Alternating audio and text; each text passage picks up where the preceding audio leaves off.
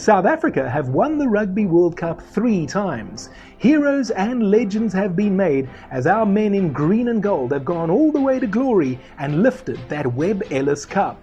In this video, I am going to select a dream team made up of all the Springboks between 1995 and 2019 and pick the ultimate 15 plus a bomb squad. Of course, it's my selection, and that makes it highly subjective, and no doubt you'll agree, but also strongly disagree with some of my choices. So get your pitchforks handy, and let's get started.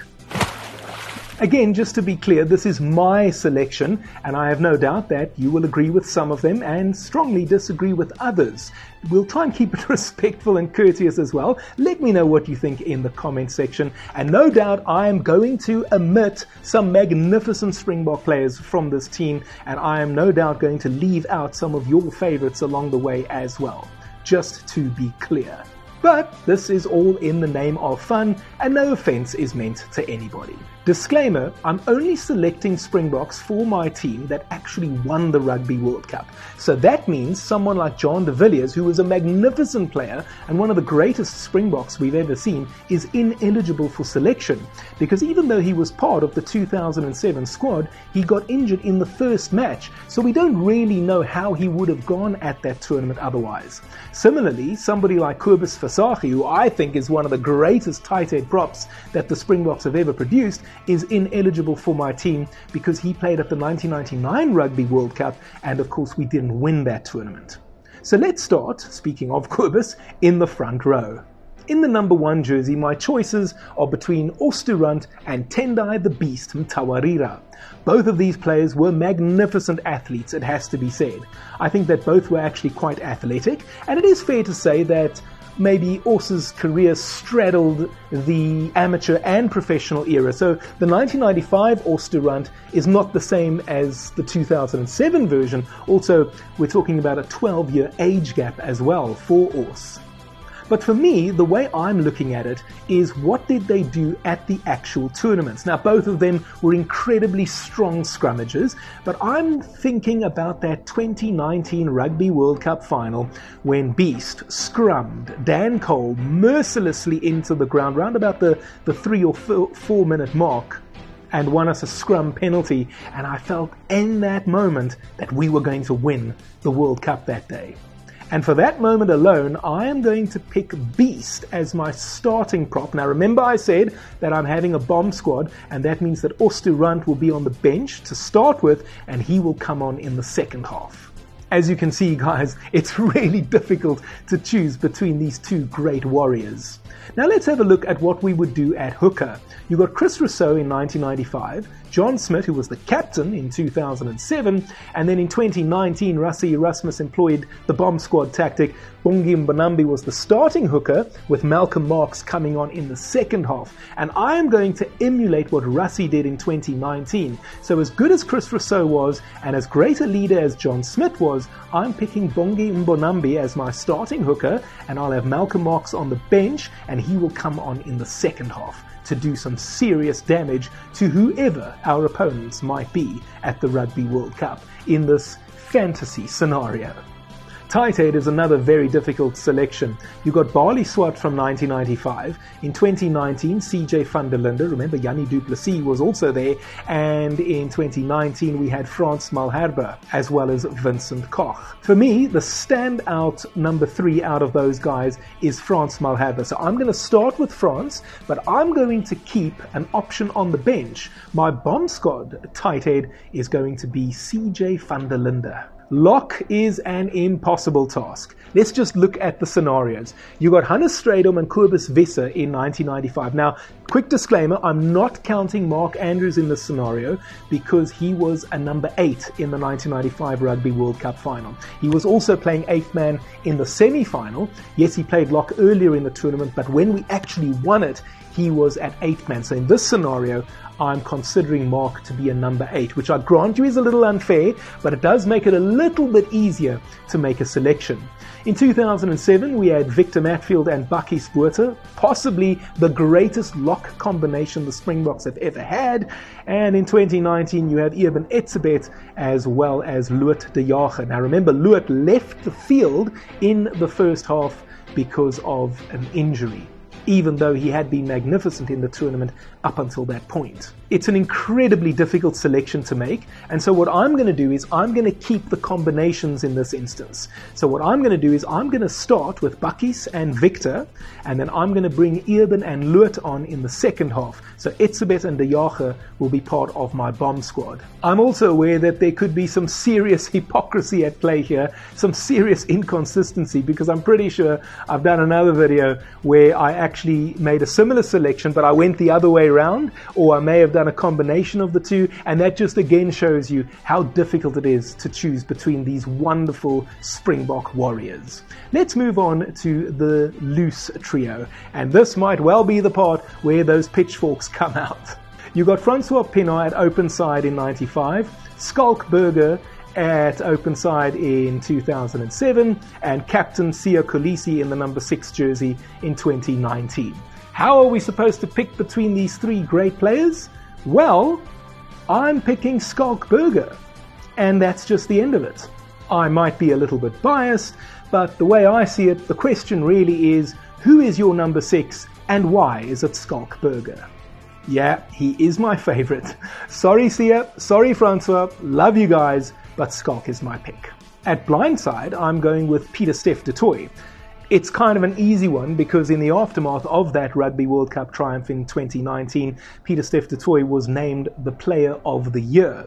Nothing against Ruben Kruger, who was a magnificent number seven, and also Juan Smith, who was a great player for the Boks, but I'm going with Pieter-Steph du Toit. Plus, he also gives you a line-out option that Juan Smith and Ruben Kruger don't give you.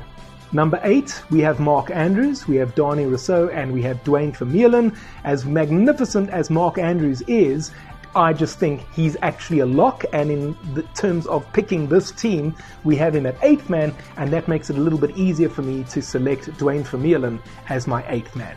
By the way, I said I'll have a 6 2 split on the bench, and my sixth loose forward will be Siya Kolisi.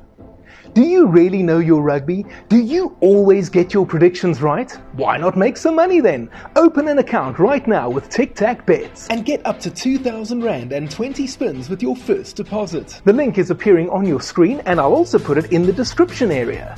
Please note that this is an affiliate link and I will make a little commission on it. Winners know when to stop. National Responsible Gambling Program. Toll free helpline 0800 006 008. No persons under the age of 18 years are permitted to gamble. Some of you guys are probably going to call for my head right about now.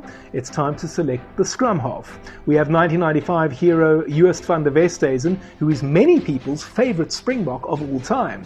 The 2007 number 9 was du Preez, who I personally think is the greatest scrum half the Boks have had. And then we have box kicking masterclass man himself, Faf de Klerk, as our scrum half in 2019. Well, you probably know where I'm going with this, given what I've said about each of these three men. Fourie du Preez makes my team as the scrum half. Fly half is a little bit easier for me to select. You've got Joel Stransky from 95, Butch James in 2007, and in 2019 we had Handré Pollard. Now, Pollard was the leading point scorer at the tournament, so that certainly brings him into the equation. But how can you ignore what Joel Stransky did in 1995? I think Stransky had the perfect tournament. He was excellent against Australia in that opening victory. He scored 22 points. He did well for the rest of the tournament. Reliable goal kicker he was too. And then, of course, that iconic drop goal to win us the World Cup in 95. You cannot ignore something like that when you're picking this kind of a team. And so Joel Stransky is my number 10. I'd also point out that Handré Pollard, as excellent as he was in the final in 2019, he had actually been slightly inconsistent throughout the rest of the tournament. He peaked at the right time, yes, it is true, so I'm going with Joel Stransky because I just think that over the course of the tournament, he was the best of the three fly halves. Now we move to inside center. This is for me the most difficult position to actually pick. And that's because each of our 12s at the various tournaments were asked to play very different roles at the tournament. And it's actually my opinion that in the last 30 years of rugby, inside centre is the position that has changed the most in terms of what is expected of a player in that role. So let's have a look at Hennie le Roux in 1995. Kitch Christie effectively asked Hennie to be a second fly half. If you look at what happened in 2007, Francois Steyn was a ball carrier, a ball distributor, and also a backup goal kicker. And of course, we know he could tackle quite ferociously. And then in 2019, you have Damian de Allende, whose primary role in the team really was to try and get over the advantage line. This is a wrecking ball of an inside centre and a man who cannot be compared to Hennie or Francois. Now, given what is at stake for this hypothetical team, remember we're trying to win a Rugby World Cup with this dream team, I am going to pick Damian de Allende as my 12, and I'm going to keep Francois Steyn on the bench as part of my bomb squad. Because I want a man on the field in the dying moments who knows how to win a Rugby World Cup. Remember, he's done it twice. Outside centre is an easy one for me. It's Jacques Fourie. Japie Mulder was a magnificent rugby player, no doubt about it, and actually one of my favourites in those days. And Lukhanyo Am, um, I think, is a generational talent. However, for what they did at each of the three World Cups, I have to pick Jacques Fourie as the best 13. The selection doesn't get any easier when you look at the wings. On the left, who do we have? You've got Pieter Hendriks, who scored our first try at a Rugby World Cup. You've got Chester Williams, who scored four tries against Western Samoa. You have Bryan Habana, who is the joint leading try scorer in the history of the Rugby World Cup. And you have Makazole Mapimpi, who scored the Springboks' first try in a Rugby World Cup final. But I think, again, given the way that I've described those three men, you would know that it's going to be Bryan Habana that I select. So Bryan Habana is my number 11. On the right wing, it's very difficult as well. Cheslin Kolbe, who can forget what he did in the 2019 Rugby World Cup final? You've got JP Pietersen, who scored tries for fun in the 2007 tournament and was also solid as a rock defensively. And then you've got James Small, who had so many outstanding attributes. James was, by the way, my favorite player at that stage. I loved James Small. And this was a man who had pace, he had power, he could tackle, he could pass, he could do it all. And who can forget that demolition job that he did on Jonah Lomu in the 1995 Rugby World Cup final? Okay, I know that most people would say defensive job, but I'm saying demolition job because, well, he was my favorite, and I'm allowed to say things like that about my favorites. However, guys, Having said all of that, if I look at the individual performances across the board, don't forget James didn't actually score a try in the 1995 World Cup. And while JP Pietersen was excellent in 2007, I just think the X factor and the magic that Cheslin Kolbe brings to the Springbok team, not forgetting that beautiful try he scored in the final against England, gives him the edge in this selection. So Cheslin Kolbe is my right wing. And if that was a difficult selection, not that any of the others weren't, how about fullback? Well, we have Andre Joubert, the Rolls Royce of fullbacks, a man who played the semi finals and the final with a glove because he had a broken hand. You also have Percy Montgomery, a man who was a goal kicking machine and it actually felt in 2007 as if he would never miss a kick at goal. He was also the leading point scorer at the 2007 Rugby World Cup. And then you have Willie le Roux, the backline general who made it all happen in 2019 on our way to victory. How do we choose between these three wonderful players? It's an incredibly difficult choice to make, but I'm going to go with Monty on the strength of him being the leading point scorer at the Rugby World Cup in 07. I'm also aware that I may very well have done a video, a similar video, where I picked Andre over Monty, but that just speaks to the impossible task that I have set myself here. Right, now this team needs a captain. Bear in mind that I've not selected Francois Pienaar, I've not selected John Smit, and Siya Kolisi is on the bench as part of my bomb squad. By the way, you want to know who my reserves are in terms of the backline? I've got Joost van der Westhuizen and Francois Steyn as my two backline players. Right, now you'll remember earlier in the video I told you that I'm going to start with Bakkies and Victor. And the reason is because I want Victor Matfield to captain the team. He will start as the skipper, and then when the bomb squad comes on in the second half, Siya Kolisi will take over the captaincy duties. Duane Vermeulen could do it as well, Schalk Burger could also do it, and Fourie du Preez is also a man who can captain the Springboks as he did at the 2015 Rugby World Cup. Hey, if you're enjoying this video, why not consider becoming a patron? You can click on my Patreon link, I'll put it on the screen as well as in the description box, and there will be great benefits for members. And I suppose we also need a coach.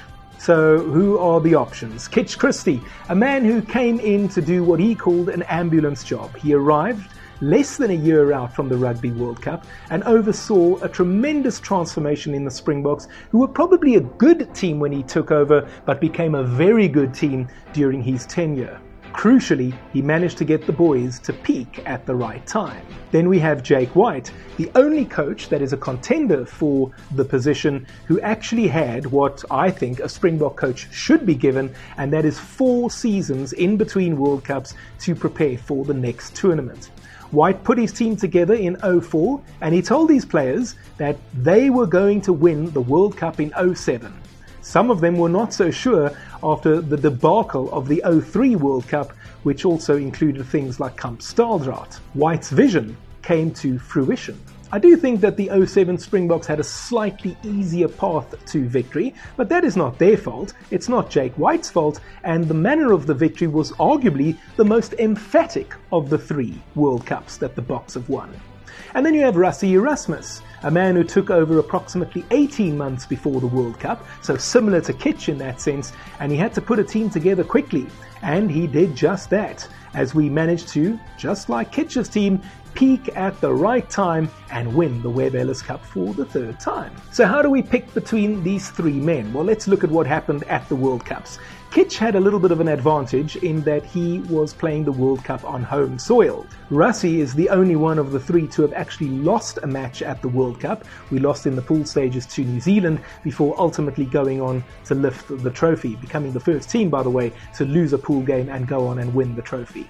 And then Jake White's team was, of course, the most dominant of the three as we almost steamrolled our way to victory. And who can forget that emphatic 36 0 annihilation of England in the pool stage? And so, because SA Rugby did the right thing and actually gave a coach four seasons to build a team and prepare for the World Cup, and then we actually won the tournament in excellent fashion to boot, I'm going to make Jake White my coach for this team. So, what do you think? Who is in this team that shouldn't be there? Who isn't there that you believe I should have included? Let me know in the comment section. See you next time.